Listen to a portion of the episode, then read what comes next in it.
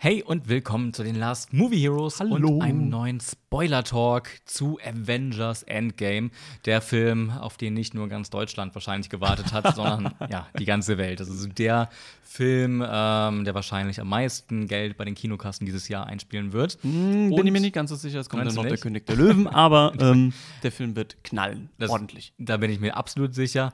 Und dadurch, dass ich bei der Kritik natürlich nur ganz, ganz wenig erzählen durfte, gibt es jetzt die volle Dröhnung und jetzt können wir endlich mal ausholen. Jetzt können wir auf gewisse Aspekte eingehen, die uns megamäßig gefallen haben in dem Film.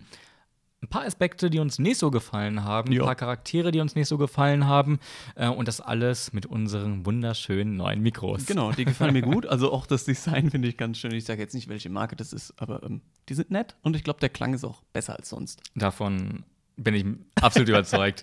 Fangen wir einfach mal an. Wir haben ja im Vorfeld so ein paar Specials gemacht, was zu erwarten war. Wir haben Trailer-Analysen gemacht, die haben auch Spaß gemacht. Und das war ganz interessant, weil das, was man letztendlich so mitbekommen hat, das, was man da rein interpretiert hat in diese Trailer, ist teilweise gar nicht passiert. Genau, nicht nur in die Trailer, auch in die Tweets und so. Und ich muss sagen, die Russo-Brüder, die haben schon, und generell Marvel hat ja sehr gutes Marketing betrieben.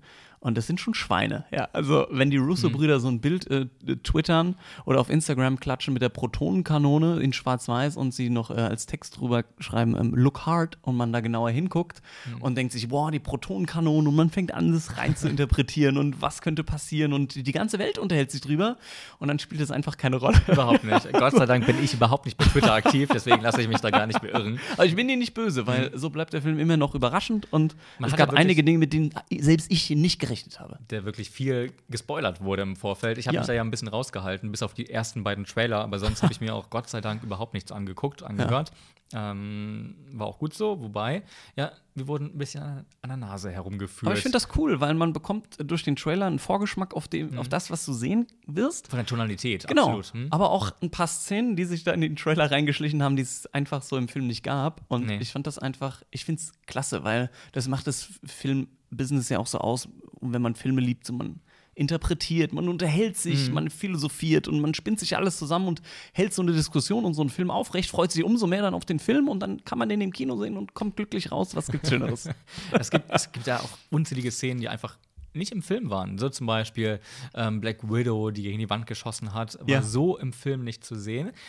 Ich habe gedacht, es passiert so, wie zum Beispiel Tony Stark wird von Rescue gerettet. Das, ich habe ja gesagt, dieser Lichtfleck, der da unten rechts im Bild ist im Trailer, das wird Rescue oder das wird ein anderes Raumschiff, die Guardians of the Galaxy, also ein Teil davon. Ja, war nicht so, es war einfach nur ein Lensflare. Ja, J.J. Abrams war wohl kurz am Set. Das war schon stark, wobei einige ja vermutet haben, dass Captain Marvel Tony Stark retten wird. Genau. Und das kam ja auch so, fand ich ein bisschen unpassend.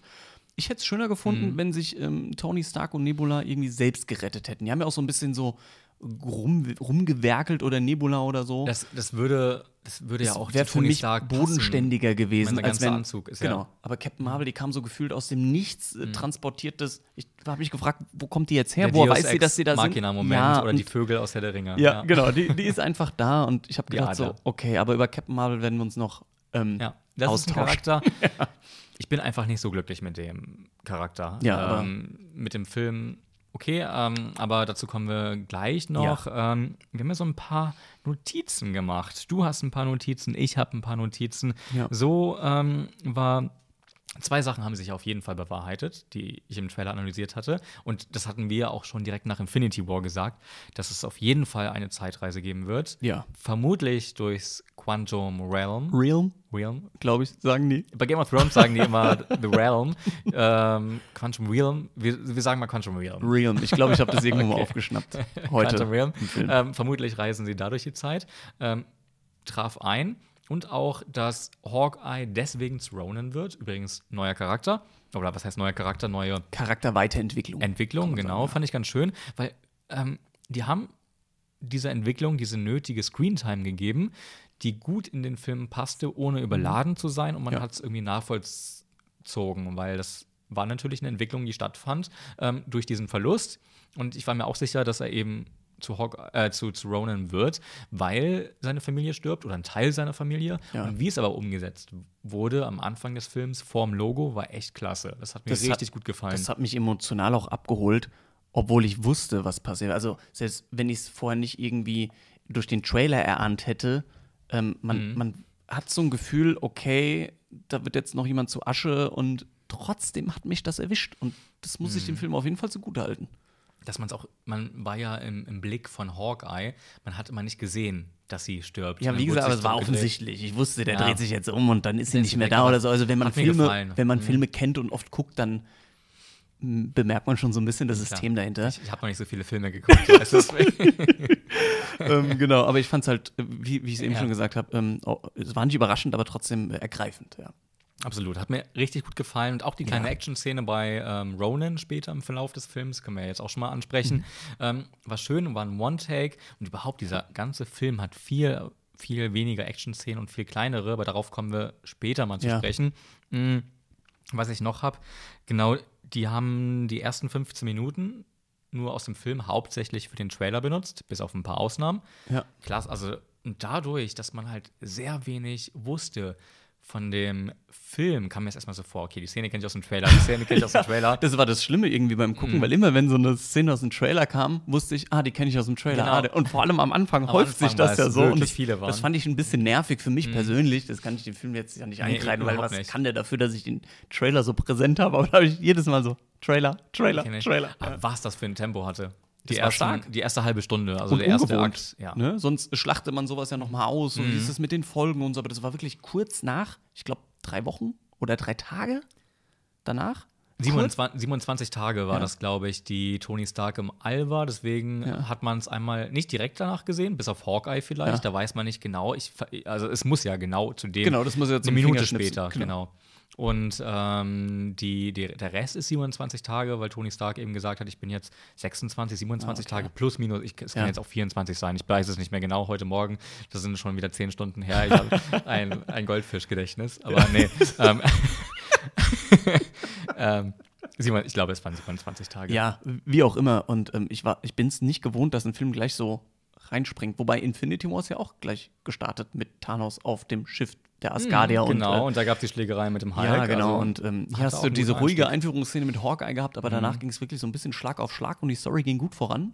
Das Tempo war auch ordentlich. Also ich habe die 3 Stunden jetzt nicht als lang empfunden. Nicht, auch wenn der Mittelteil ein bisschen zu lang war. Das habe ich auch in der Kritik schon gesagt, sehr viel Exposition. Das bedeutet, Charaktere haben erklärt für andere Charaktere und für den Zuschauer, was da passiert, was als nächstes passiert, wo die Reise hingeht, was wir machen müssen.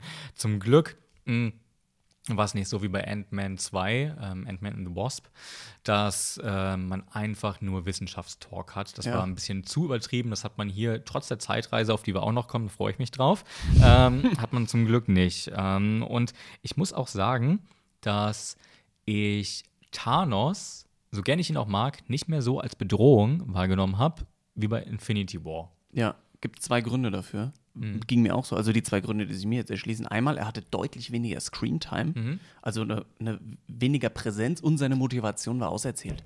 Schon nach Infinity War hat sein Ziel erreicht. Was willst du jetzt danach noch erzählen? Groß.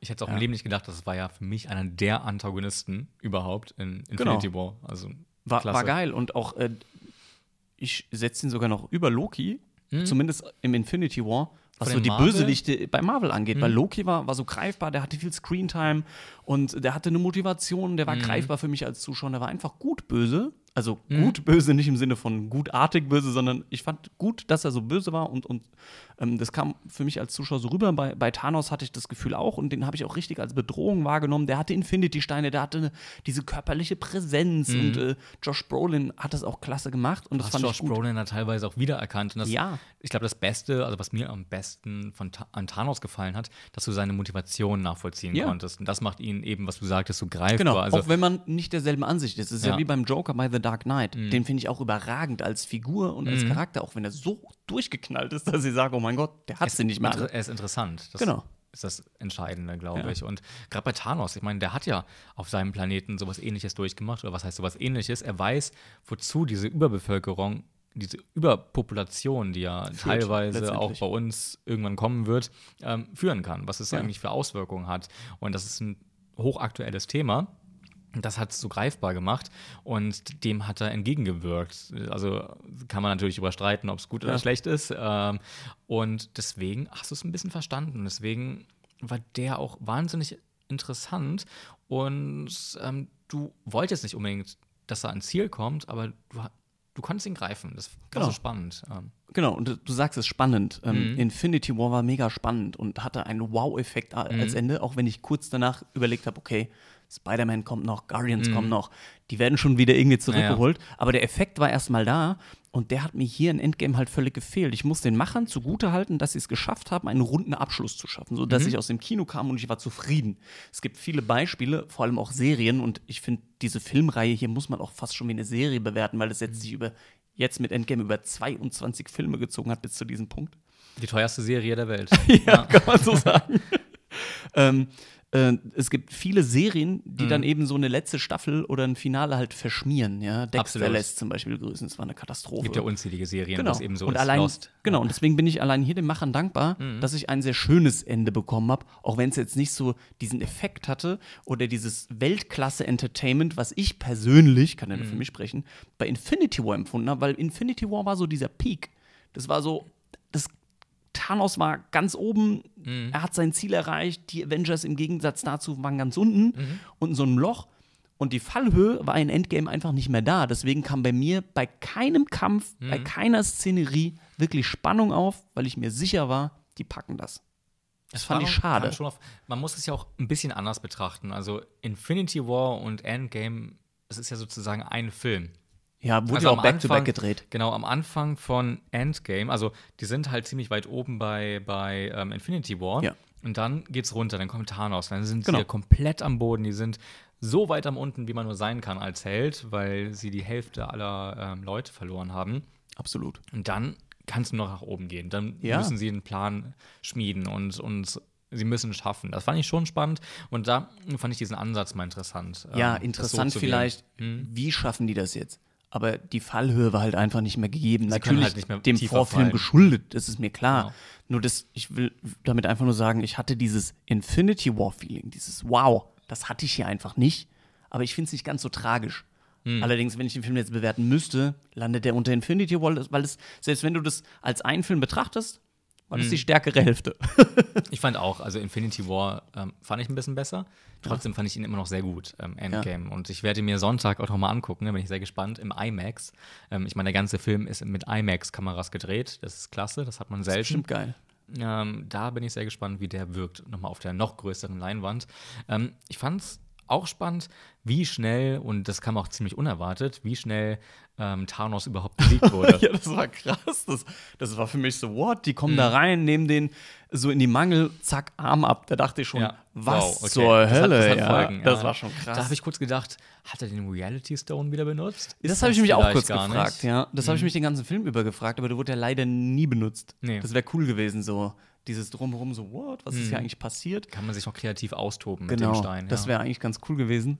Aber auch, wie gesagt, wie resolut die Avengers in dieser Szene gegen Thanos vorgegangen sind, war eine mega Figurenentwicklung und es war einfach nur konsequent. Absolut kurzer Prozess und ich konnte es auch nachvollziehen. Ich meine, Thor, der hatte die Chance, ihn zu besiegen, hat ihm halt in die Brust geschlagen und das hat ihn halt nicht getötet. Das hat ihn erstmal nur verwundet, weil normalerweise als Avenger reicht das. Du tötest ja nicht als Avenger. Das ist ja auch gegen deinen Kodex, also deinen Avengers-Kodex. Da hat er sich gedacht, nee, also ich kann das einfach nicht nochmal riskieren, ihn auch nur noch jetzt ein paar Sekunden länger am Leben zu halten. Wer weiß, was er noch vorhat, ich muss das jetzt machen. Und das hat er gemacht. War aber jetzt nicht nur dieses, wie nennt man das, wenn jemand neutral gedanklich an eine Sache herangeht. Es gibt auch so ein Wort, das mir nicht einfällt. Das war auf jeden Fall, ja, schön, dass er das gemacht hat. Was? Na, ich will damit sagen, dass auch eine Prise Hass dabei war. Es war nicht so, wie heißt denn dieses Wort? Es war nicht nur konstruktiv, würde ich schon fast sagen. Weißt du, dieses Denken, so dieses logische, pragmatisch. Oh, vielen Dank, mein Gott. Es war nicht nur pragmatisch gedacht, sondern halt eben auch, es waren halt auch Emotionen dabei. Und gerade bei Thor, dessen halbe Bevölkerung da ja schon ausgelöscht. Okay, von allen wurde die halbe Bevölkerung ausgelöscht. Aber bei Thor war das ja noch so dieser Moment auf dem Schiff im Infinity War. Der hatte noch mehr Hass gegen Thanos. Deswegen fand ich es sehr schön, dass ihn köpfen durfte. Und das war's dann, ja. Genau. War aber schon fast zu schnell, weil ich mich ganz kurz gefragt habe, was ist, wenn Thanos nicht doch gelogen hat? Sollen den nicht vielleicht ein bisschen mehr quälen und um doch noch Informationen rauszuholen. Aber das nicht riskieren, zack, zack, dass er noch was Schlimmeres macht. Und dadurch, dass Thanos auch in den ersten 30 Minuten eben stirbt, habe ich gedacht, okay, wie füllt man das Ganze jetzt? Ich wusste ja wirklich nicht so richtig, wo die Reise hingeht, außer eben diese Zeitreise. Aber holt man vielleicht noch einen neuen Charakter, wie zum Beispiel Lady Death. Die Comicleser unter euch wissen vielleicht, was das ist oder wer das ist. Ja. Die Motivation im Comic war ja von Thanos, Lady Death zu imponieren aus Liebe und hat deswegen die Hälfte der Bevölkerung getötet. Und das ist hier eben anders. Und deswegen dachte ich, okay, vielleicht legt man das jetzt so, dass die Hälfte der Bevölkerung ausgelöscht wurde und diese ganzen Toten lockt Lady Death irgendwie an. Und dadurch gibt es einen neuen Verbündeten für Thanos, weil er ist ja geschwächt, weil er ja nicht mehr die Infinity-Steine hat, braucht dadurch einen neuen Partner. Und dadurch hat man einen stärkeren und neuen Antagonisten. Ich dachte, diesen Weg geht man vielleicht. Ach so, sozusagen nicht, dass sie die Motivation für sein Handeln ist, sondern als neue Figur eingeführt wird, so als neuer Oberbösewicht nach Thanos. Genau, oder ergänzend dazu ist, weil boah, dann wäre der Film aber 5 Stunden gegangen. Weil da musst du ja wieder richtig ausholen. Du führst eine neue Figur ein, die keiner kennt, von der keiner zuvor überhaupt in irgendeinem Film irgendwas angeteased bekommen hat. Du hättest ja vielleicht die Zeitreise nicht so lange gemacht. Boah, aber, schwierig. Ja, aber die hast du ja gebraucht. Ja, man auch. Vor allem fand ich es durch die Zeitreise, auf die wir bestimmt zeitnah kommen, fand ich es schön, weil jeder so sein schönes Wiedersehen hatte mit alten Erinnerungen und das so verarbeitet wurde und so. Ja. Was hast du als nächstes auf der Agenda? Ansonsten würde ich vielleicht schon auf die Zeitreise kommen. Das nicht mehr. 5 Jahre später, dieser harte Cut, Jump Cut. Das ging ja wirklich rasend schnell voran. Genau, Thanos Tod, 5 Jahre. 5 Jahre später, wow, dachte ich, okay, was passiert jetzt? Ja, genau. Ich hab mich auf der einen Seite gefragt, was ist denn jetzt in den 5 Jahren passiert? Kurz danach war es mir völlig egal, weil ich einfach diesen Sprung auch als notwendig erachte, um den Figuren noch ein bisschen mehr Tiefe zu geben, so um zu zeigen, wie geht jeder jetzt mit diesem Schmerz um und was jetzt diese 5 Jahre war, ist letztendlich dann auch völlig egal. Ja. Und du konntest ja schon verstehen, was da passiert ist, was sie versucht haben, mit der Situation zurechtzukommen. Aber ich hätte es jetzt nicht noch verbildlicht haben müssen. Nee, das hättest du auch nicht gebraucht, weil du siehst ja, wie gebrochen die immer noch sind, genau. wie auch die Städte überhaupt nicht richtig aufgebaut wurden oder immer noch halb zerstört sind oder eben brach liegen, weil da gar keine Personen mehr leben. Fand ich schon ganz gut gelöst. Ja, ich fand es ein bisschen schwach, wie Ant-Man aus dem Quantum Realm kam. Denn dafür, dass es über 14 Millionen Möglichkeiten gibt und nur diese eine funktioniert, war aber schon ganz schön Verlass auf die Ratte. Manchmal sind es die einfachen Sachen, die funktionieren müssen. Die Ratte fand ich auch. Ich hätte gedacht, dass er es selbst schafft. Was ist denn los? Das ist ein Avenger. Von dem kann ich doch erwarten, dass gar nicht selbst, aber dass die Avengers diesen Wagen finden irgendwann und versuchen, ihn da rauszuholen. Wieso schafft er das nicht selbst? Das mit der Ratte fand ich ein bisschen sehr, sehr zufällig. Ja, das war so. Und die kommt genau auf die Taste, die es gebraucht hat. So, Doctor Strange, hast du das auch bedacht? Ja. Das ging mir so bei der Szene durch den Kopf. Das fand ich ja auch nur in Ordnung. Aber man hat jetzt nicht nur Scott Lang. Sondern auch neue, alte Gesichter, wie zum Beispiel Hulk, Dr. Hulk. Genau, Professor Hulk übrigens. Okay. Professor Hulk, Dr. Hulk heißt im Deutschen, ja. Echt? Ich glaube, ja. Im Ernst? Also alles, was ich gelesen habe, war Professor Hulk. Ich glaube, in den Comics habe ich Dr. Hulk mal gelesen. Setz dich jetzt nicht in dieses Bienennest. Ich lese auf Englisch, deswegen kann ich es dir gerade nicht genau sagen. Okay, Professor Hulk fand ich auch sehr überraschend. Also auf dem Plakat sieht man ja schon, dass es so eine Mischung aus Bruce Banner und Hulk ist, die man hier im Film zu sehen bekommt. Achso, hast du das auf dem Plakat gesehen? Ist dir das nicht aufgefallen? Nee, habe ich nicht. Ich habe auch gar keine Plakate weiter gesehen. Genau, ich weiß auch gar nicht, ob es das Hauptplakat war, aber es gab ein Plakat, wo Hulk drauf zu sehen war und das Gesicht sah schon stark nach Bruce Banner aus. Oder Who's Banner? Und da war das für mich schon zu erahnen, aber ich fand, optisch sah das klasse aus, so halb mit 3 Tage Bart, sah schon sehr geil aus. Halt. Dann mit diesem riesen Cardigan, den er so anhatte, das war sehr geil. Ich fand auch die Sprüche ganz cool, auch als die Kiddies da kamen und ein Foto von ihm wollten. Ja, na klar, das kann ich doch. Fand ich ganz der hatte schöne 5 Jahre, quasi. Das war ganz cool. Und auch die ganze, so wie er als Figur jetzt endlich wieder lockerer mit allem umgeht, weil er jetzt das Positive in beiden Figuren gesehen hat, das fand ich schon stark. Und eine Person hat sich noch stark verändert. Wer denn? Thor. Also. Das fand ich richtig klasse, das fand ich mutig. Da habe ich schon sehr gelacht. Ja, ich glaube, das fand er auch cool zu spielen. Das glaube ich auch, dass der Spaß hatte. Und durch seinen Vollbart passte das auch, dass der so gut. So optisch war das sehr geil. oh, was ist hier gestorben? Oder so. Und dann sieht man ihn da. Und das ist ja Asgard, das wurde ja auch schon bekannt gegeben, dass Asgard nicht Asgard ist, also als Zuhause, sondern Asgard ist da, wo die Menschen wohnen. Genau, als neue Stadt quasi. Genau, jetzt weiß man auch, wo die wieder leben, wo Asgard neu gegründet wurde. New Asgard. In einem skandinavischen Vorort. Ja. Ich weiß nicht, ob es was Schweden, Norwegen, keine Ahnung, irgendwie so. Irgendwie sowas, aber passt ja auch zu dieser Mythologie. Total. Und ich fand das sehr cool gemacht. Diese Idee fand ich einfach klasse. Dieses Ortsschild New Asgard. So, das war schon auch mit der anderen, sehr cool. mit dem Original da unten nochmal, auf, keine Ahnung, Norwegisch, ich weiß es nicht.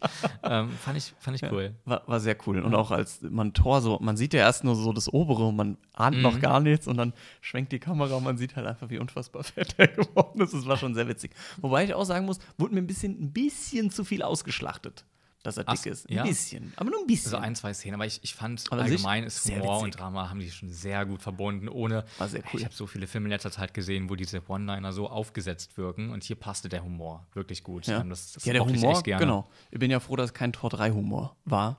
Der war ein bisschen zu drüber. Für mich, für die ernste Thematik. Hier war es ja auch eigentlich sehr ernste Thematik, aber da fand ich den Humor sehr angemessen. Hat es immer mal wieder ganz nett aufgelockert, ohne dass es wie ein Fremdkörper wirkte. Wollen wir schon auf die Zeitreise gehen oder hast du noch einen anderen Punkt bei dir stehen? Nee, wir können gerne auf die Zeitreise gehen, bevor wir dann zu Captain Marvel kommen. Ja? Ich muss jetzt sagen, ich bin sehr dankbar. Ich wusste nicht, ich habe ja gesagt, durchs Quantum Realm gibt es diese Zeitreise. Ich habe immer die Befürchtung gehabt, und das hatten wir damals auch bei unseren Spoiler-Talks. Wir haben ja schon unzählige Spoiler-Talks gemacht. Bestimmt 2. Nee, so ein paar. Und da habe ich gesagt, bitte lass es kein Paralleluniversum sein, weil ich Paralleluniversen schon in den Comics immer gehasst habe. Das ist so, ja, und jetzt ist man da und das ist zwar Peter Parker wieder dieselbe Figur, aber es ist trotzdem ein anderer Peter Parker. Warum soll ich jetzt auf einmal die Person mögen? Nur weil er eigentlich gleich ist, aber das ist doch irgendwie jemand anders. Das habe ich immer so im Hinterkopf und mir war es immer so, ja, wenn man nicht weiter weiß, dann geht man ins Paralleluniversum und holt da Hilfe oder führt da die Geschichte fort. Ich finde das immer total lame. Ich finde das mega schwach, also erzählerisch. Und deswegen habe ich einfach nur im Hinterkopf gehabt, bitte lass es kein Paralleluniversum sein. Aber das wurde auch zum Glück nicht umgesetzt. So, finde ich gut. Oh, ich fand es ganz interessant, dass alternative Zeitlinien angesprochen wurden, um so ein bisschen dieses Paradoxon gleich vorab einzudämmen. Es gibt so ein paar Paradoxen, auch in dem Film.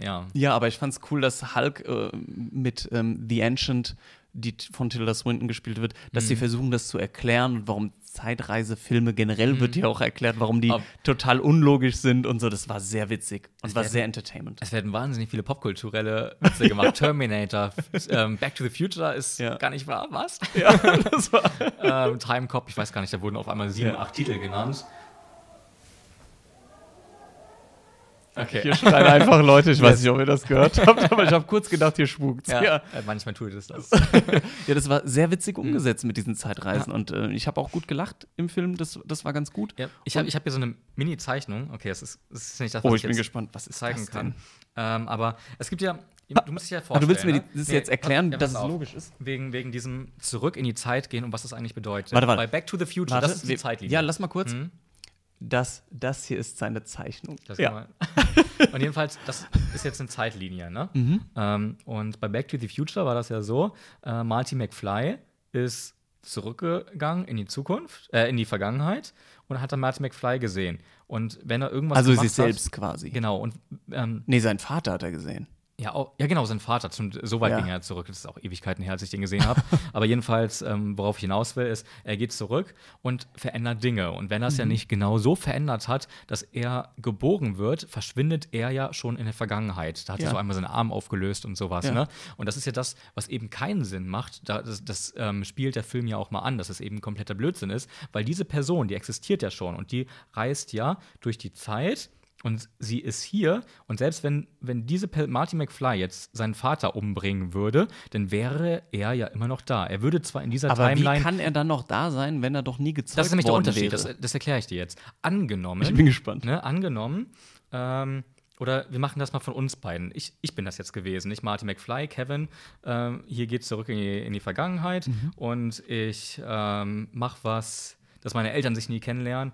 Und dadurch werde ich zum Beispiel nicht gezeugt. Und jetzt bin ich aber trotzdem noch hier, weil ich bin ja eine Person, die jetzt in diesem Moment da ist. Das ist jetzt erstmal kompliziert, aber pass auf.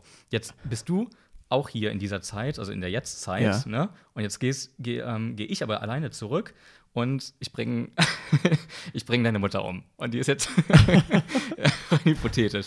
Und dann werde ich ja später nie existieren. Genau, deine Mutter kann dich nicht mehr zeugen. Und du bist dann, wenn ich jetzt zurückkommen würde, nicht mehr da, weil du ja nicht gezeugt werden wurdest, weil du ja nicht mit zurückgekommen bist. Das ist mega kompliziert. Das sind diese ganzen scheiß Paradoxen, die es bei Zeitreisen gibt. Aber ich bin ja aus diesem Fluss raus, weil in dieser Zeit, ich habe ja diese Zeitlinie übersprungen. Und in dieser Zeitlinie, wo ich hätte gezeugt werden müssen, da gibt es nämlich nicht ein zweites Mal, aber ich bin ja schon da. Oh Gott, das ist so kacke. Aber weiß vielleicht irgendeiner, was ich meine damit? Ich glaube, dass wir diese Szene eben im Zeitraffer gezeigt haben. Weil nee, Kevin, einfach doch, wirklich. Das war nicht logisch und ich hab kein Wort verstanden. Also, irgendeiner wird wissen. Irgendeiner wird wissen, was ich meine. Das ist jedenfalls auch die Sache, die sie da teilweise versuchen zu erklären. Das ist zwar, Zeitreise ist, da macht man so ein großes Fass immer mit auf. Ja, es ist schwierig und in meinem Denken ist es unlogisch. Auch das, was du gerade erklärt hast. Nee, dass wenn ich zurück in der Zeit gehe und was verändere, werde ich später nicht gezeugt. Wie kann ich also in die Vergangenheit reisen? Ich habe das verändert, also muss ich mich auflösen. Du machst eine neue Zeitachse auf. Das ist es ja. Genau, so haben die das auch erklärt. Parallele. Ja, das ist für mich, ich hatte in Physik immer schlechte Noten. Du kannst ja nicht mehr weggelöscht werden, wenn du ja schon existierst. Weil du schon mal da warst. Genau, aber wenn ich deine Mutter davon hindern, dich überhaupt zu zeugen und du bist in dieser Zeitlinie, dann kannst du ja gar nicht mehr existieren. Aber ich habe diese Zeitachse ja durchbrochen, weil ich ja zurückgegangen bin und da jetzt schon bin. Ich bin ja in dieser Zeit. Kevin, ich möchte, dass wir das jetzt einfach lassen, weil wir befinden uns in einer Zeitschleife und das wird sich nicht ändern. Ich finde das Thema allgemein ganz interessant. Jetzt vor kurzem wurde ja auch ein schwarzes Loch entdeckt. Hast du es gesehen, das erste Bild eines schwarzen Loches? Da wurde ein bisschen Falschinformation nach außen geliefert. Man hat nicht das schwarze Loch gesehen, sondern nur wie etwas rein flog und sich sozusagen kein Licht mehr da war. Die Glut. Man hat quasi nur eine Glut gesehen. Das Loch an sich hast du. Das war nur schwarz, was ja eigentlich gar keinen Sinn macht. Nee, das schwarze Loch sieht man ja eigentlich gar nicht. Es ist das schwarz. Jedenfalls, das stelle ich mir auch mal so die Frage. Man hat, glaube ich, noch eine ganz falsche Vorstellung vom Universum. Ja. Guck mal, früher, im 15. Jahrhundert oder so, hat man gesagt, hey, wir sind jetzt nicht so weit vom Horizont. Wir da hinten, also wenn man jetzt immer weiter Osten oder Westen fahren würde mit dem Schiff, hört die Erde auf. Da fällt man einfach runter, das ist das Ende. Ne? Also weil der Verstand es einfach nicht kapiert hat, bis irgendeine Personen wie Kopernikus oder Einstein kamen. Und dann hat man verstanden, ey, wenn ich immer weiter in diese Richtung da hinten fahre, dann komme ich da hinten raus. Ist ja total verrückt, ne? Wie kommt man darauf? Und was ist, wenn zum Beispiel durch das schwarze Loch das Universum eben so unendlich, also nicht unendlich groß ist, sondern so du wieder rauskommst, ne? Irgendwo. Und du immer weiter in diese Richtung fliegen würdest, da hinten wieder rauskommst. Das ist jetzt komplett so naja, aber dann kann ich mich ja fragen, was ist dahinter, was ist dahinter, was ist dahinter. Ja, der Mensch kann sich halt auch Unendlichkeit nicht vorstellen. Dimension, was ist, wenn es mehr als eine XYZ-Achse gibt? Also das sind so Sachen, Kevin, die kann man noch nicht verstehen. Kevin, was ist, wenn es Unendlichkeit gibt? Ja. Als Mensch geht das nicht. Das ist so. Wir verlieren uns aber. Ich wollte eigentlich über Avengers Endgame sprechen. Wenn ich auf die Uhr gucke, müssen wir einen kurzen Break anlegen und ist vielleicht gar nicht so schlecht, um uns neu zu sortieren. So, der Kevin hat jetzt noch eine halbe Stunde weitergeredet über Zeitreisen. Das habe ich uns allen einfach mal erspart und wir haben beschlossen, wir werden nicht weiter über dieses Zeitparadoxon sprechen, denn für mich klingt das unlogisch, für dich klingt das logisch. Später, wenn wir über Captain America reden. Soll ich dir nochmal meine Zeichnung zeigen? Das ist absolut logisch. Bitte nicht. Jedenfalls, wenn wir über Captain America reden, dann wird es für dich unlogisch, aber für mich logisch. Und deswegen, da kommen wir später nochmal drauf. Genau, deswegen von diesem Paradoxon nehmen wir jetzt einfach Abstand. Also es wird einige von euch geben, die werden sagen, das ist unlogisch. Es wird welche geben, wie mich dann irgendwann, die was anderes logisch finden und so. Da scheinen sich die in den Kommentaren wissen, wie ihr dazu steht, welcher Meinung zum Thema Zeitreisen seid. Aber bitte keine halbe Stunde Text, die ich lesen muss. Ja? Also macht hier nicht den Kevin. So, um aber beim Thema Zeitreisen zu bleiben. Ich weiß gar nicht, ob ich schon gesagt habe. Ich fand sehr schön, dass einige der Avengers nochmal ihre Vergangenheit neu erlebt haben, sozusagen ihren Frieden schließen konnten. Um mal ein Beispiel zu nennen, Thor mit seiner Mutter. Er konnte Frieden schließen oder auch Tony Stark mit seinem Vater. Und das fand ich, ging mir nah und mich hat's gefreut. Den Moment mit Thor fand ich okay.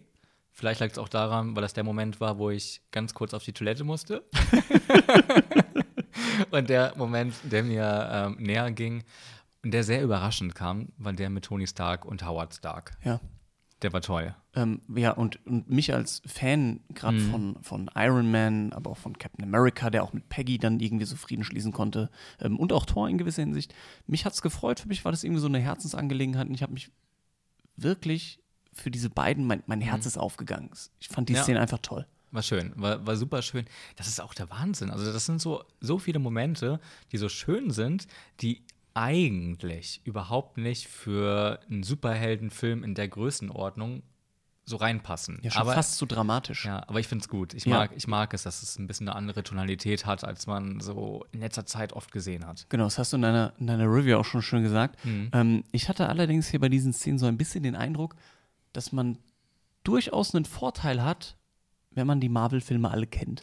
Ich hatte auch ein, zwei Mal das Gefühl, ich habe sie ja letztes Jahr aufgefrischt alle, vor Infinity War. Du hast ja auch Game of Thrones jetzt aufgefrischt, du bist ein bisschen krank. Es gibt übrigens auch viele, was heißt viele, zu jeder Folge gibt es Game of Thrones Analysen hier auf dem Channel. Eine gibt es schon, könnt ihr gerne mal nachgucken, und die zweite wird morgen folgen. Ja, die verschiebt sich jetzt halt durch mich und so. Ja, durch Endgame. Genau.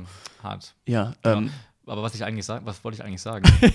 Wo waren wir gerade? Wir waren gerade bei dem Vorwissen, das man vielleicht braucht. Genau, ich habe sie ja aufgefrischt, aber ich hatte so ein, zwei Momente, wo ich immer ganz kurz nachdenken musste, mit dem Tesseract zum Beispiel, als sie eben in der Vergangenheit waren und die Events aus Avengers 1 aufgegriffen haben. In New York, ja. Genau, ich muss auch erstmal überlegen, da waren ja zwei, beziehungsweise da waren drei, aber da waren ja zwei direkt an einem Ort.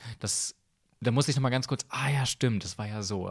Genau, das war mir irgendwie in dem Moment nicht mehr so ganz klar, dass es eben der Gedankenstein und der Raumstein ist. Genau, also beide. Und der Zeitstein, den hatte ich zum Beispiel nicht mehr auf dem Schirm. Da habe ich gedacht, wie drei sowas. Und das fand ich eigentlich ganz cool, aber mir war ja vorher schon klar, dass sie nach New York gehen.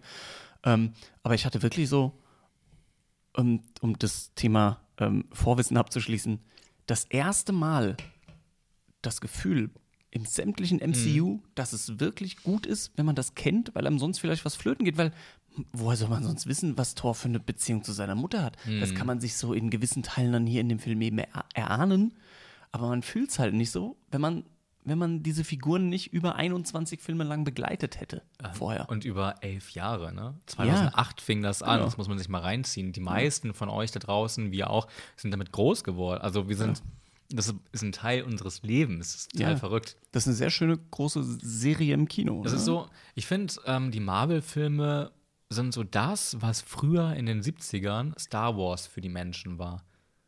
Würde ich jetzt mal so behaupten. Wobei es von Star Wars halt nur 3 Filme gab. Ja, aber so damals gab es so ein großes Universum ja auch gar nicht. Ja. Das ist schon was sehr Besonderes. Und ich finde, das haben sie auch dadurch, dass sie diesen Plan hatten von Anfang an. Klar, zumindest in groben Zügen. Klar sind manche Sachen variabel gewesen und die hat man da hinzugefügt. Das ist auch in Ordnung. Aber die groben Punkte wurden abgesteckt. Ja. Das merkt man. Genau. Das finde ich, also da ziehe ich wirklich meinen Hut. Das hat Kevin Feige. Thanos war ja gleich beim ersten Avengers als großer Boss dann noch angepriesen und so. Man wusste genau, okay, das baut sich auf Thanos auf und man hatte so ein Gefühl dafür und das machen die halt besser als DC, die lange planlos durch die Gegend sind, jetzt einen neuen Weg einschlagen. Aber Marvel hat sich da wirklich Mühe gegeben und die ernten jetzt sozusagen ihre Früchte. Das fand ich ganz cool. Absolut zu Recht. Ja. Wo wir auch bei dem Thema Zeitreisen sind und die ja in verschiedenen Zeiten dann nochmal waren und man die alten Ereignisse nochmal erlebt hat. Ich fand die Verjüngung, die sahen richtig klasse aus. Das war super CGI, oder? Allgemein muss ich auch sagen, CGI im Film war klasse. Ganz, ganz große Klasse. Nochmal einen Tick besser als Infinity War. Ja, da hatte ich so ein, zwei Momente, wo ich dachte, das sieht vielleicht nicht ganz optimal aus. Bruce Banner im Hulkbuster. Ja, das sah sehr geplaced, also sehr so reinkopiert aus. Ein bisschen falsch. Aber hier hatte ich so keinen Moment, wo ich dachte, nö, das passt nicht. Es wirkte wirklich alles echt. Auch als Tony Stark ganz am Anfang so ein eingefallenes Gesicht hatte. Ja. Ja, der wirkt ja auch schon sehr abgemagert, hatte ich das Gefühl, nach diesen 27 Tagen oder so, wie du mal gesagt hast. Ja. 27 Tage waren das, glaube ich, genau. Und ja, allein das sah so klasse aus. Die Verjüngung von Michael Douglas. Ja, und auch John Slattery, das war einfach. Und den Cameo von Stan Lee, den haben sie, glaube ich, auch verjüngt. Also zumindest sah für mich stark verjüngt aus. Ich hatte ja die Idee, Beziehungsweise, ich hatte es im Kopf, dass das nicht Stan Lee ist, aber seine Stimme. Das ist nämlich der Moment gewesen, falls ihr euch nicht daran erinnern könnt oder es nicht gesehen habt. Also ich bin mir nicht ganz sicher gewesen, aber ich glaube schon, als Tony Stark und Steve Rogers in die 70er gehen, also nochmal zurückreisen. Der erste Kameraschwenk. Der erste Kameraschwenk, wenn dieses Auto an der Military Base vorbeifährt. Genau, und der sagt, Kamera quasi ausweicht. Love, not war oder irgendwas, sagt er da. Da sieht man diese Person, das Auto fahren. Und ich weiß, dass es Stan Lee war. Das muss Stan Lee gewesen sein, weil seine Stimme war das. Ich habe auch gelesen, dass er in dem nochmal ein Cameo hat. Und in Far From Home waren sie sich nicht sicher zu dem Zeitpunkt, als ich das gelesen habe. Das ist ja vor seinem Tode passiert, genau. Also beziehungsweise gedreht worden. Ja. Deswegen, ich glaube auch, dass er bei Spider-Man seinen letzten Auftritt haben wird, was natürlich hochdramatisch sein wird. Möglich, ja. Schade, das heißt hochdramatisch, also dramatisch natürlich aus Real-Life-Sicht, weil er verstorben ist, aber im Film wird er jetzt keinen dramatischen Cameo haben. Genau. Das fand ich ganz gelungen. Und was mir beim Thema Zeitreisen auch aufgefallen ist, was ich aufgreifen möchte, ist die Tatsache, dass, ich mache jetzt mal einen kleinen Sprung, einfach um das Thema Zeitreisen abzuschließen, nach diesem großen Endkampf und Thanos ist besiegt und so, dann kommen ja einige Figuren wieder, die vorher eigentlich zu Asche zerfallen sind, nachdem Tony Stark willst du da schon als Iron Man, oder willst du erstmal zum Seelenstein? Nee, ich möchte einfach das Thema Zeitreisen abschließen. Und Tony Stark schnipst und der Kampf gegen Thanos ist gewonnen. Thanos zerfällt zu Staub und andere, die vorher zu Staub zerfallen sind, die jetzt nicht die Avengers waren oder so, sondern ich nehme jetzt mal das praktische Beispiel, die Schulklasse von Spider-Man, die sind wieder da. So. Durch diese Reaktion von Spider-Mans besten Kumpel, diesem Asiaten, ich weiß jetzt gar nicht mehr, wie der heißt, jedenfalls war das eher so ein, wow, cool, dich wieder zu sehen. Also muss er ja eigentlich mitgekriegt haben, dass er zu Staub zerfallen ist. Jetzt sind aber all die natürlich nicht gealtert. Ja, das finde ich aber auch gut so. Das finde ich aber ein bisschen. Ich finde es gut, weil das wäre blöd gewesen, wenn es wieder zurück in die Vergangenheit gegangen wäre, weil dann wäre es so wie, ja, es ist alles eigentlich gar nicht passiert. Und so so ist es auch wirklich passiert und man holt die Leute nur wieder in unsere Zeit. Das bedeutet aber, es gibt gewisse 5-Jahres-Abstände. Das fällt bei Kindern natürlich komplett auf. Das ging natürlich zugunsten von Peter Parker, weil gefühlt seine ganze Klasse gestorben ist. Genau, nicht die ganze Klasse, sondern sein ganzes Universum ist quasi zu Staub zerfallen und es wurde dann halt wieder geholt und die sind noch im selben Alter. Fand ich halt, hatte so ein bisschen ein Geschmäckle, sag ich mal, wo ich dachte so, war gestellt, ja. Okay, so, war so ein bisschen erzwungen, genau. Wir müssen jetzt die Kids lassen und deswegen waren die alle Staub. Natürlich, ja. Und warum weiß jemand, dass er Staub war, wenn er Staub war? Vielleicht war er im Seelenstein. Da holen wir jetzt, glaube ich, zu weit aus. Deswegen würde ich gerne. Die Frage weiß man. Doch, die haben es ja mitbekommen. Die haben es ganz genau mitbekommen. Als sie zerfallen sind. Ja. Das haben die schon mal mitbekommen. Die haben nach unten geguckt, genau. Und dann waren sie weg. Ja. Wer weiß, wo sie waren. In den Comics waren sie ja auch, gab es auch noch den Seelenstein, wo die Seelen fand ich waren. Schade, dass man das hier nicht aufgegriffen hat, dass sie im Seelenstein waren. Man hat den Bereich ja auch angeschnitten, in dem Moment, ich glaube, das ist ein ganz guter Übergang, wenn wir jetzt zu Black Widow gehen, nämlich bei dem Planeten, dass man da in einer gewissen Zwischenwelt ist. Nämlich als Hawkeye aufwacht, ist er ja auch in diesem See. Stimmt. Was ja so ein bisschen den Seelenstein symbolisiert. Ja. Das hat man nicht weiter aufgegriffen. Das wäre so eine Möglichkeit gewesen, da die Seelen zu haben, der Personen, die gestorben sind. Das hat man nicht gemacht. Und den Moment, den fand ich so ein bisschen, das ist ein Mittelding für mich. Du meinst jetzt den Moment, als Hawkeye beziehungsweise Ronin und Black Widow sich darum battlen, wer denn jetzt ehrenhalber sterben darf. Der Moment Gamora 2.0. Ja, genau. Ich fand er hat mich am Ende zum Glück noch gepackt. Man hätte sich aber fast die Finger verbrannt, weil das vorher einfach, das war mir einfach zu blöd als Zuschauer. Als Hawkeye den Pfeil schießt mit der Explosion, wo ich dachte, willst du sie jetzt retten oder willst du sie umbringen? Ja, das war wirklich absurd und das war auch eigentlich ein sehr starker emotionaler Moment, wo sich einer dieser beiden Avenger opfern muss. Und dann ist es ein Ich will. Also, ja, es war einmal zu viel. Und dieses und nochmal und jetzt ich und nein, ich. Und da habe ich gedacht, also, das war mir irgendwie zu albern. Da fand ich Armageddon besser gelöst. Am Ende. Ja, zum Beispiel, ja. Das fand ich wirklich, wirklich schwach. Den Moment selbst, als Black Widow dann in den Tod stürzt und tot da liegt, den fand ich stark. Ich muss aber auch zugeben, bei mir hat es einen kleinen Moment gedauert, bis mir wirklich bewusst wurde, die bleibt tot, weil sie eben nicht die Zeit zurückdrehen, sondern diese jetzige Zeitlinie weiter voranschreiten. Das war für mich schon klar. Also für mich in dem Moment noch gar nicht. Es hat so bestimmt eine Minute gedauert, kann das aber auch mit dauert bei dir also mal eine Minute, ne? Ich weiß, dass wir jetzt auch auf die anderen Tode zu sprechen kommen. Ich möchte jetzt aber gerade noch, bevor wir auf den nächsten krassen, ultimativen Tod von Tony Stark zu sprechen kommen, noch über eine andere Frau in diesem Universum sprechen, bevor ich das nämlich später vergesse. Ich kenne mich nämlich. Und das ist Captain Marvel. Und über die müssen wir uns so ein bisschen auskotzen, habe ich das Gefühl, weil die wurde so groß aufgebaut mit ihrem Solo-Film und Pager am Ende von Infinity War und Schlag mich tot. Und da habe ich die im Film jetzt in Endgame 5 Minuten gesehen. Ich habe gedacht, die wäre jetzt so der große Heilsbringer. Am Anfang, also wir haben uns ja beide in den Spoiler-Talks und auch bei der Review schon ein bisschen drauf oder drüber ausgelassen, über Captain Marvel, dass wir beide, glaube ich, nicht der größte Fan von ihr sind. Ja, ich fand aber ich fand den Film auch nur in Ordnung. Ich fand ihn okay, ich fand ihn unterhaltsam. Ich fand ihn in Ordnung. Ich glaube, ein bisschen schwächer sogar als du. Weil sie auch zu stark ist und es kam mir nicht so rüber wie in den Comics. Ich bin aber auch kein großer Fan von ihren Comics gewesen, muss ich zugeben. Jedenfalls fand ich es am Anfang gut, dass sie da war und ihre Arroganz kam viel besser rüber als in ihrem Solo-Film. In dem kurzen Moment sogar. Das fand ich noch total gelungen. Die Russo-Brüder einfach besser hinbekommen. Ja, die sind einfach viel bessere Regisseure, das merkt man. Das kam gut rüber. Dann hilft sie ihnen. Da war sie aber auch nicht zu mächtig. Irgendwie passte ihre Stärke zu der Schnelligkeit der Szenerie, der Inszenierung. Fand ich cool. Und dann sagt sie als Erklärung, warum sie denn nicht da gewesen ist bei den letzten Malen, dass sie keine Verbindung, dass sie keine Verbindung hatte, dass sie gesagt hat, ja, es gibt auch noch andere Planeten und da greift man vielleicht auch so ein bisschen die Inhumans auf, wozu wir später noch mal kurz kommen, dass es eben noch mehr gibt, außer unsere kleine Erde, auf der wir hier leben.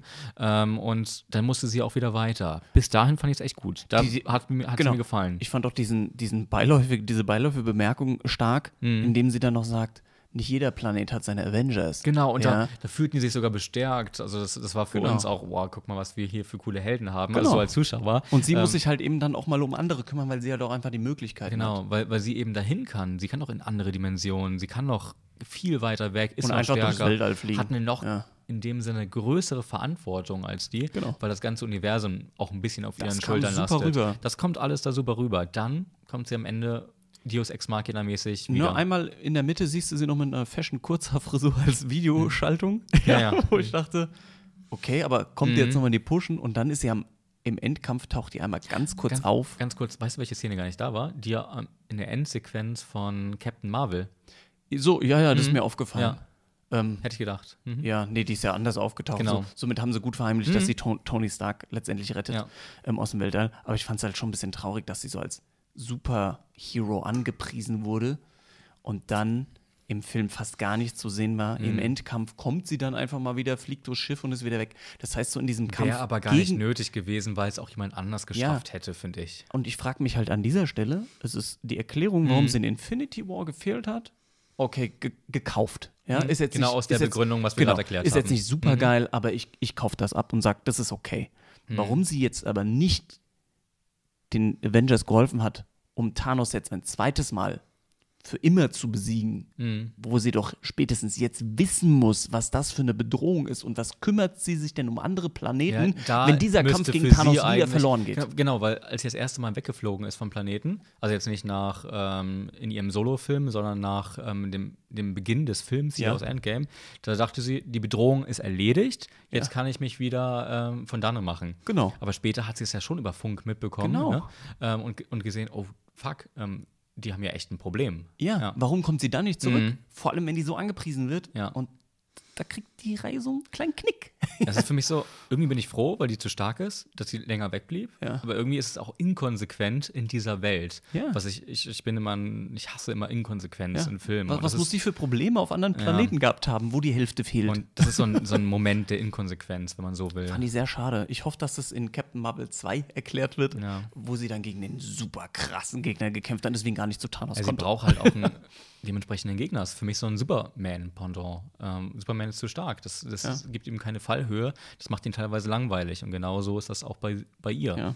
Ja, dann sind wir auch schon beim Endkampf, bevor wir auf Tony Starks es gibt Tod wenig kommen. Action-Szenen hier, ne? In dem Film.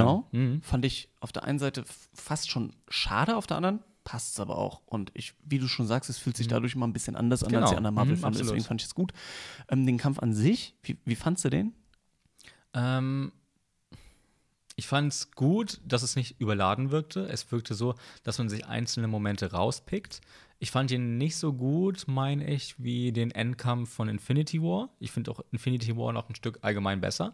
Von dem man sich aber auch mal ganz klar lösen muss. Ja, also ich habe das jetzt auch schon ein, zwei Mal gesagt, dass mir Infinity War besser gefallen hat, aber man darf den auch einfach dann nicht als Maßstab nehmen, weil da ein Bösewicht aufgebaut wurde bis zum Peak und aber der Rest rollt es jetzt von unten auf. Mich hat die Schlacht auch in dem Sinne nicht so mitgenommen. Ich muss auch zugeben, jetzt habe ich zum Beispiel, wir haben ja vorhin drüber gesprochen, diesen Game of Thrones Rerun gemacht und ich habe mir noch mal Battle of the Bastards angeguckt. Weltklasse, ja. Ey, diese Folge, die hat mich beim zweiten Mal, also viele Schlachten bei Game of Thrones haben mich nicht mehr so mitgenommen wie beim ersten Mal. Außer der Battle of the Bastards. Außer Battle of the Bastards. Das ist Kino, das ist grandios. Und das fesselt nicht nur durch die Charaktere, auch durch die Inszenierung, wie man das aufbaut, wie man Taktiken sich überlegt. Und das alles hat mir gefehlt hier. Das wirkte sehr, ich kann schon fast lieblos sagen, so, weil es wirkte so Mittel zum Zweck. Wie kommen wir jetzt schnell zu diesem Handschuh? Genau, wir brauchen eine große Schlacht. Jetzt lass mal alle Figuren mitnehmen, alle Avengers und alle Superhelden, die wir bisher hatten.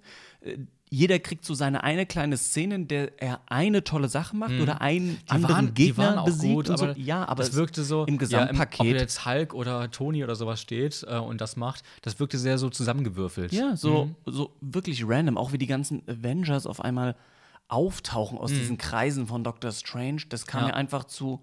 Man braucht sie jetzt, dann kommen sie jetzt. Genau. Ja? Oder, das war schon wieder der passende Moment, aber sowas wie auch in Avengers 1, was man ja auch aufgreift, die Szene, als alle Avengers damals auf der Straße von New York stehen und die Kamera da rumkreist, da habe ich richtig Gänsehaut im Kino gehabt. Und das hatte ich bei dem Moment, als die Helden sich vereinen, hier nicht. Genau. Oh Gott, ich hatte kurz Angst, dass du sagst, das hatte ich hier wieder. Ja. Ich wollte schon sagen, ich nicht, sorry. Das hat mir gefehlt. Die kam und ich hatte nicht dieses so, jawohl, und jetzt, und jetzt.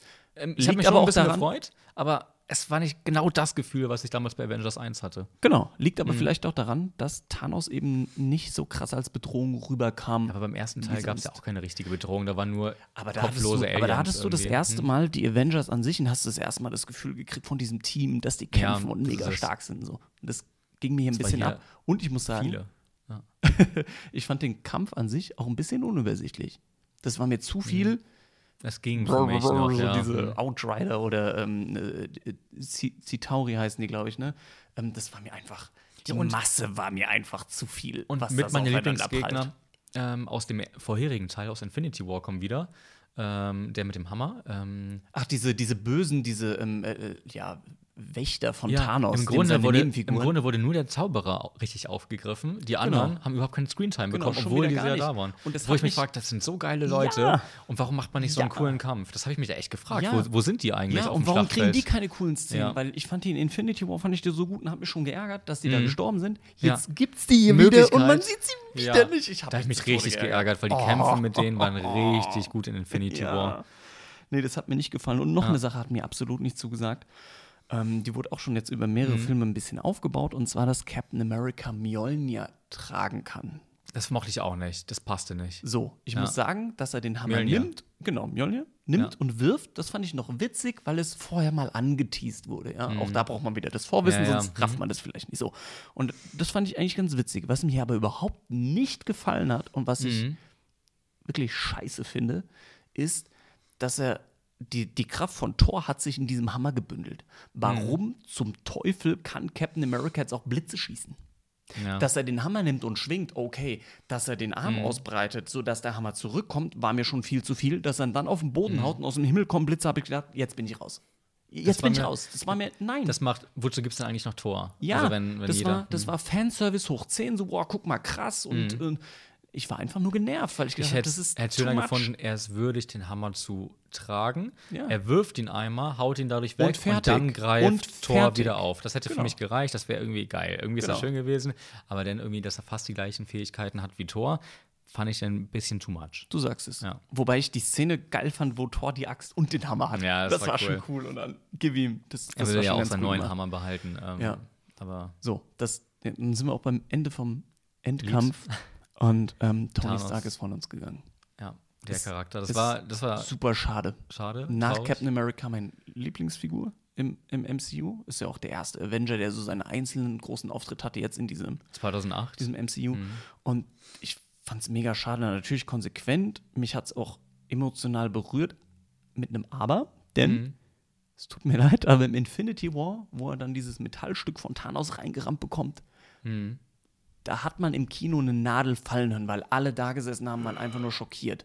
Ja. Und man wusste nicht. Ich habe ihn zweimal im Kino gesehen und beide Male war es so. Und man wusste nicht, stirbt er jetzt oder nicht. Man wollte nicht, dass er stirbt. Jetzt war ich mir viel sicherer, dass er jetzt wirklich drauf geht. Aber diese Szene kam nicht so emotional rüber und nicht so schockierend. Weil es zum einen schon mal passiert ist, zum anderen, weil es nicht so geil inszeniert wurde, sodass ich da gesessen hätte und hätte gesagt, fuck. Ja, was aber emotional war, war die Beerdigungsszene. Die war sehr stark, ja. Vor allen Dingen, das muss man sich auch mal logistisch überlegen, als wirklich alle Schauspieler da standen in einer Plansequenz und trauern. Das war echt emotional, das war traurig, das war schön. Das war ein wirklich toller Moment, dass man sich da auch so viel Zeit gelassen hat bei so einem großen Film. Das war eine klasse Szene und die hat mir richtig gut gefallen. Ja, fand ich auch gut. Und zumindest haben die Avengers dann nochmal alle ihre Screamtime bekommen, weil einige kamen ja vorher im Film ein bisschen zu kurz. Da war ich ganz froh. Jetzt sieht man die einmal alle im Endkampf. Jetzt sieht man die auch wenigstens alle nochmal bei der Beerdigung. Weil auch dieses Teamgefühl diesmal nicht so richtig rüberkam, weil die einen verlieren sich in der Vergangenheit quasi durch die Zeitreise, die anderen in der, und selbst im Endkampf kam so dieses Teamgefühl wieder nicht rüber, weil die nicht im Team gegen Thanos gekämpft haben, sondern jeder irgendwie so sein eigenes Süppchen gekocht hat. Deswegen fand ich die Beerdigung an sich auf jeden Fall nochmal sehr schön, weil da zumindest nochmal dieses Teamgefühl als Abschluss rüberkam, was ich vorher leider nicht so oft hatte. Nicht so richtig, ne. Was ich noch habe, einen Abschied haben wir ja noch. Beziehungsweise wir sind auf einen noch gar nicht eingegangen. Und das ist Nebula. Und da noch mal ganz kurz drauf. Ja, der Fight Nebula gegen Nebula war ganz nett. Der Kampf an sich ist cool. Und da kommen wir noch mal ganz kurz zu dieser Zeitreise-Sache. Ja, manche im Kino haben gesagt, das macht ja gar keinen Sinn, dass sie noch lebt, weil sie sich selber ja ausgelöscht hat.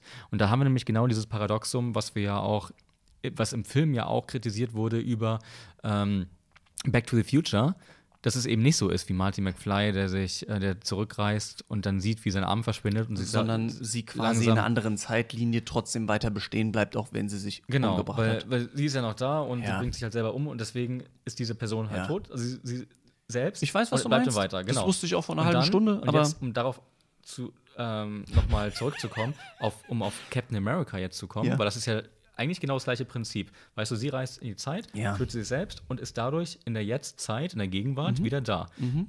Bei Captain America haben wir es allerdings so, er reist zurück und sitzt ja am Ende da. Das bedeutet aber, er reist zurück, es gibt zwei Captain Americas. Okay, warte, um bei deinem Finger zu bleiben. Der zurückreist, ist der sich mit Peggy ein schönes Leben macht. Genau. Und der andere, der damals schon gelebt hat, ist dann der. Der das normale Leben. So, was bis dahin lebt quasi. Ja, aber dann müsste das ja eine ewige Zeitschleife sein.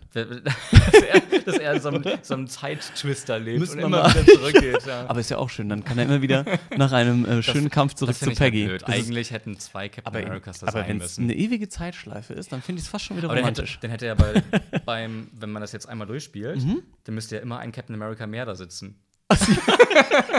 Das heißt, viele Captain Americas streiten sich um eine Peggy am Ende. Verstehst du? Da sieht man immer einen Captain America mehr auf der Bank.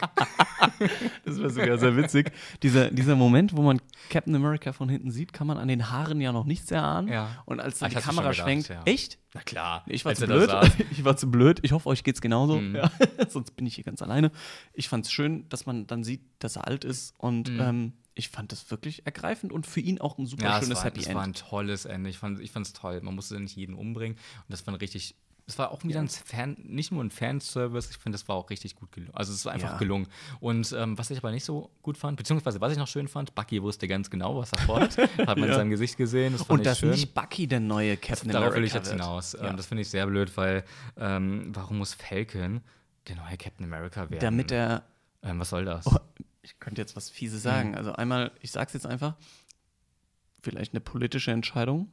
Es kann sein, klar. Ja, was ich kacke finde. Und was ich aber gut finde, ist, man überrascht trotzdem Comic-Kenner. Dass du jetzt enttäuscht bist, habe ich Verständnis. Ja, aber das ist also jetzt auch, aber irgendwie ist es mal was anderes. man muss sich jetzt auch auf die Person so ein bisschen einlassen. Captain America, der liebt Bucky. Das ist sein Best Buddy. Die sind in den Krieg gezogen. Er würde sein Leben ihm anvertrauen. Klar, dem Neuen gewissermaßen auch. Das ist der erste Freund, den er hatte in der Gegenwart, also in dieser Zeit nach 45. Und ich weiß, was dir da so ein bisschen fehlt. Ja, und so diese Verbindung zwischen. Hat eine größere Verbundenheit. Genau, und die anderen eigentlich gar nicht, außer dass sie zusammen für die Welt kämpfen. Ich bin auch kein großer Fan von Falcon, der ist in Ordnung, aber. Das ist ein Beiwerkheld, ganz ehrlich. Der gibt mir nichts, der gibt mir keine emotionale Tiefe, der gibt mir keine coolen Sprüche, der ist halt einfach da. Das ist so ein random Hero, den, wenn er nicht da ist, ich vermisse keinen, der seine Rolle einnehmen könnte. So, was das sollte. Ja, das kann ich verstehen. Ich würde sagen, wir machen noch mal einen kurzen Break und dann kommen wir auf die nächsten zu sprechen. Und da sind wir dann auch schon wieder. Du hast noch eine Sache auf dem Schirm und dann würde ich gerne über die Zeit nach diesem Film sprechen. Okay, eine Sache habe ich noch und zwar ist das Thor. Thor hat der dicke Thor. Der dicke Thor hat Abschied genommen von Asgard und das finde ich auch so schön. Wir haben ja vorher gelernt, Asgard ist nicht da, wo Asgard ist. Asgard ist da, wo die Leute sind. Genau. Und Asgard das hat wurde in Infinity War, glaube ich, sogar schon gesagt. Nee, das hat er in Tor 3 gesagt. Oh, da wurde, genau. Okay. Da wurde Asgard zerstört und hier sehen wir es eben wieder in Skandinavien, also in einem der skandinavischen Länder. Schweden, Norwegen, keine Ahnung. Irgendwo da oben. Dann übernimmt Valkyrie Asgard als die Führung quasi. Als Herrscherin, als Führerin. Fand ich stark, genau. Allein um sie noch mehr zu stärken. Sie war sehr beliebt, glaube ich, nach Tor 3. Ich hätte sie noch ein bisschen mehr gesehen gerne in dem Film, aber okay. Ist halt schwierig, es sind so viele Helden. Da haben die, finde ich, schon eine ziemlich gute Balance getroffen in dem Film. Und jetzt geht Thor und geht ins All mit den Guardians of the Galaxy. Das bedeutet, dass er ein Teil der Guardians ist, was mega witzig ist. Ja, ich weiß halt nicht. Tor 4 kommt, glaube ich, vorher raus. Oder? Was kommt denn zuerst? Willst du mal sagen, welche Filme uns jetzt so erwarten? Ja, du hast ja ein bisschen Tor 4. Ich weiß aber jetzt, ich kann jetzt nicht zeitlich anordnen, wann die kommen. Tor 4 ist noch nicht ganz bestätigt. Es gab aber letzte Woche eine Pitch-Phase, was bedeutet, dass verschiedene Drehbücher Kevin Feige vorgelegt wurde. Ich weiß nicht, oder also so in der Art wird es gewesen sein. Vielleicht ist man auch schon einen Schritt weiter und man überlegt, wie man den Film jetzt gestaltet. Das bedeutet, dass sie auf jeden Fall planen, einen Tor 4 zu machen. Es ist noch nicht offiziell, aber das ist das, wo der Stand aktuell ist. Chris Hemsworth hatte ja eigentlich keine Lust mehr auf Tor nach Avengers, hat aber gedacht, also nach den Dreharbeiten zu Avengers, hat aber war von Taika Waititi so überzeugt nach Tor 3, weil er auch mal einen anderen Tor spielen durfte, dass er gesagt hat, doch, darauf hat er Bock und das Experiment würde er gerne weitermachen. Deswegen bin ich mir sicher, da kommt noch ein Tor. Glaube ich auch. Ja. Also ein Tor 4 kommt, wann auch immer. Erstmal chronologisch das machen. Erstmal kommt was anderes. Ja, ich habe, genau, ab jetzt ist es chronologisch. Okay. Ich konnte nur Tor 4 nicht einordnen und ich weiß nicht, wann der kommt. So, als nächstes kommt jetzt erstmal Spider-Man Far From Home, der dann auch der offizielle Abschluss dieser Phase 3 ist. Das ist sozusagen der Epilog. Ja, ich habe mal irgendwo aufgeschnappt, dass der wohl auch kurz nach Endgame spielt. Da finde ich dann halt den Trailer schon wieder noch schwächer, weil ich mich frage, so, du hast jetzt Tony Stark verloren, du sind zwar wieder alle da, aber die Verluste, die du hingenommen hast, mit Captain America, der nicht mehr dabei ist, mit Tony Stark, der nicht mehr dabei ist, mit Black Widow, die nicht mehr dabei ist. Ich weiß, Spider-Man ist jetzt noch nicht so lange Teil dieser Avengers, aber trotzdem, du hast Zeit mit denen verbracht, du bist emotional mit ihnen verbunden. Na klar. Trauer ein bisschen und nicht gleich, hey, wir gehen auf Klassenfahrt. Ja, schwierig, vielleicht ist doch ein bisschen mehr Zeit ins Land gestrichen, aber ich glaube nicht. Was erwarten wir uns noch? Warte, wobei ich auch hier vielleicht gerade einen Gedanken habe, rein theoretisch kann man ja immer wieder durchs Quantum Realm in die Vergangenheit, dann hole ich auch einen Tony Stark zurück. Theoretisch. Theoretisch, ja. Möglich, ne? Nee, eigentlich nicht mehr. Wieso? Weil die nicht mehr die Flüssigkeit oder diese Substanz haben. Ah, okay. Um das zu machen. Aber ich habe mich deswegen noch einmal kurz gefragt, sie waren ja in den 70ern, hätten sie nicht einfach noch mehr davon mitnehmen können? Oder die hatten die Hände dann voll. Ja. So, also nach Spider-Man kommt das Black Widow Prequel. Ja, ich weiß nicht, ob das ins Kino kommt oder nur auf Disney Plus. Da habe ich noch nichts gelesen. Ist interessant, aber ich abonniere Disney Plus, wenn es dann rauskommt. So, es kommt noch The Eternals. Das Inhumans oder Eternals. The Eternals. Ja, okay. Soll kommen. Das sind ja dann diese großen Naturmächte quasi. Aber so nicht ganz so. Oder? Also ich habe wirklich viele Marvel-Comics gelesen, aber nicht alles. Ja. Und das ist eines der Themenbereiche, mit denen ich mich nicht so auskenne. Die Inhumans wurden, glaube ich, abgesetzt. Oder die liefen doch irgendwie als Serie, die Inhumans. Ich bin mir sicher, es wurde abgesetzt. So, dann kommt noch Black Panther 2. Ist jetzt keine große Überraschung. Dann etwas, was mir überhaupt nichts sagt. Und ist jetzt auch Also, ich weiß auch nicht, ob ich es richtig ausspreche. Shang-Chi. Shang-Chi? Was ist denn Shang-Chi?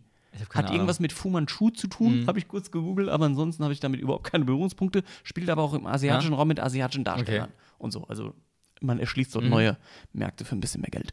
Dann haben wir noch Captain Marvel 2 natürlich. Es wird gemunkelt, dass man eventuell Miss Marvel dort einführt. Hatten wir ja schon beim Spoiler-Talk ein bisschen drüber gesprochen. Wer ist Miss Marvel? Hatten wir drüber gesprochen. Echt? Ja.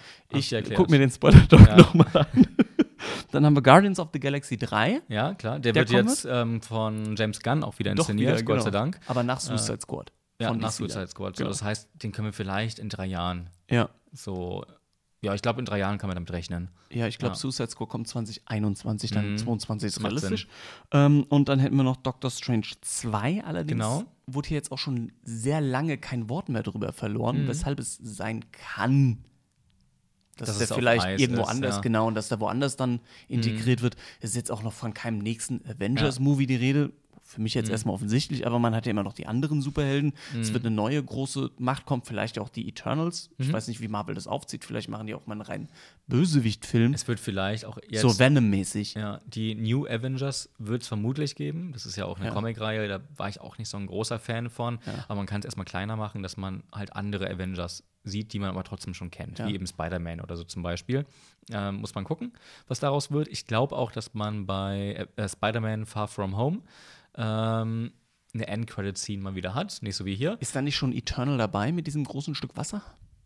Nee, also nicht in den Comics, vielleicht später. Ich meine, im Trailer sieht man doch, wie Mysterio gegen diese Wasserfontäne. Vermutlich, ist das nicht schon ein Eternal? So, dass sie in Spider-Man Far From Home was ist der Unterschied zwischen den Eternals? Die Eternals sind, glaube ich, diese ewigen, ewig lebenden, großen, sehr alten Mächte, oder? Ich steige daraus. Also ich habe die Comics nicht gelesen. Das war Hydro. Gesundheit an den Allergiker hier mit dem Heuschnupfen. Ich habe keine Ahnung, ich möchte mich jetzt nicht hier in die Dornen setzen und irgendwelche Fans vergraulen. Das machen wir dann nochmal separat, wenn es soweit ist, dann wissen wir auch Bescheid. Wenn du mal recherchiert. Genau. Und ich muss mich auch mal erstmal wieder reinlesen. Und dann aber es ist interessant, wird man auf jeden Fall.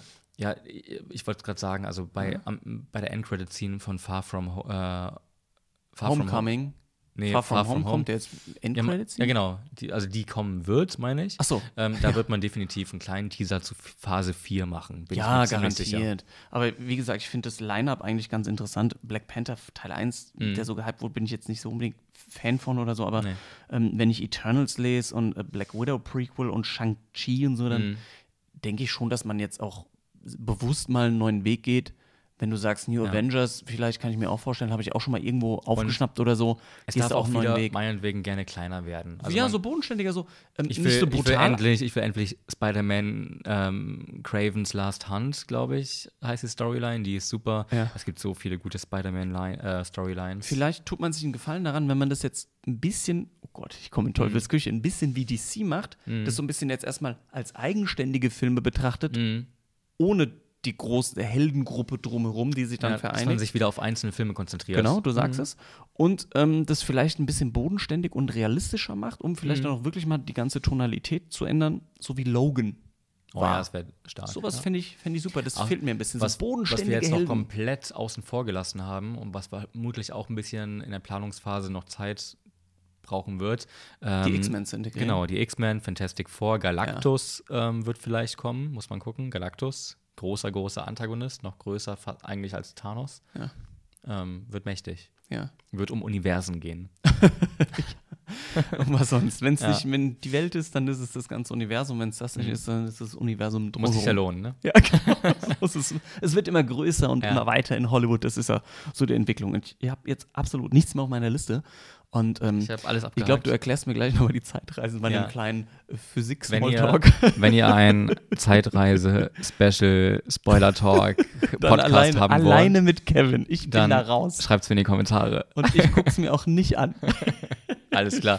Dann, ich gucke am Wochenende, am Sonntag nochmal Avengers im IMAX. Ich bin sehr gespannt. Ihr habt ja 2 IMAX hier in Hamburg. Genau. Wäre schön, wenn ihr mal eins nach Frankfurt verfrachtet. Inzwischen 2. Und ich bin sehr gespannt, wie eben diese ganzen IMAX-Szenen nochmal wirken. Ja. Wird cool, ich freue mich sehr. Und schreibt uns doch gerne mal in die Kommentare, was so eure Gefühle, was eure Anmerkungen sind zu Endgame. Jetzt dürft ihr ja gerne spoilern hier in dem Bereich, bei der Kritik natürlich nicht. Also wenn die jetzt nicht gemerkt haben, dass ihr gespoilert wurde, dann ist was schiefgelaufen. Dann schreibt es uns in die Kommentare, dann können wir noch ein bisschen diskutieren. Ich glaube, es gibt noch ein bisschen was zu diskutieren. Und wir werden in nächster Zeit auch noch mal so ein, zwei Special-Videos zu Marvel, zu Endgame etc. machen. Wir müssen noch mal gucken, was sich da am ehesten anbietet. Ja. Genau, Spider-Man wird natürlich Podcast auch noch wichtig. Wird jetzt demnächst auch noch mal kommen. Wir haben jetzt nicht umsonst diese schicken Mikrofone. Ja. Genau, wird demnächst öfter. Die riechen auch noch so neu. Podcast geben. Und vergesst auch nicht, die Game of Thrones Special zu sehen. Das macht natürlich auch mal total Spaß, darüber zu philosophieren und zu diskutieren. Das große Finale. Da bin ich auch sehr gespannt. Wahnsinn, die beiden größten TV- und Filmevents des Jahres in einem Monat. Innerhalb eines Monats. Ich habe heute noch einem Kumpel geschrieben, worauf freue ich mich denn dann als nächstes? Und dann habe ich gedacht, ach, König der Löwen, aber damit darf ich dir ja gar nicht ankommen. Ja, das ist ein Thema nochmal für einen weiteren Podcast. Den machen wir auch, der ist schon geplant. Okay, dann sehen wir uns bei der nächsten Review. Ja, oder bei der nächsten Analyse, bei der nächsten Leutebefragung oder bei was auch immer. Hier bei uns bei den Last Movie Heroes. Bis dann.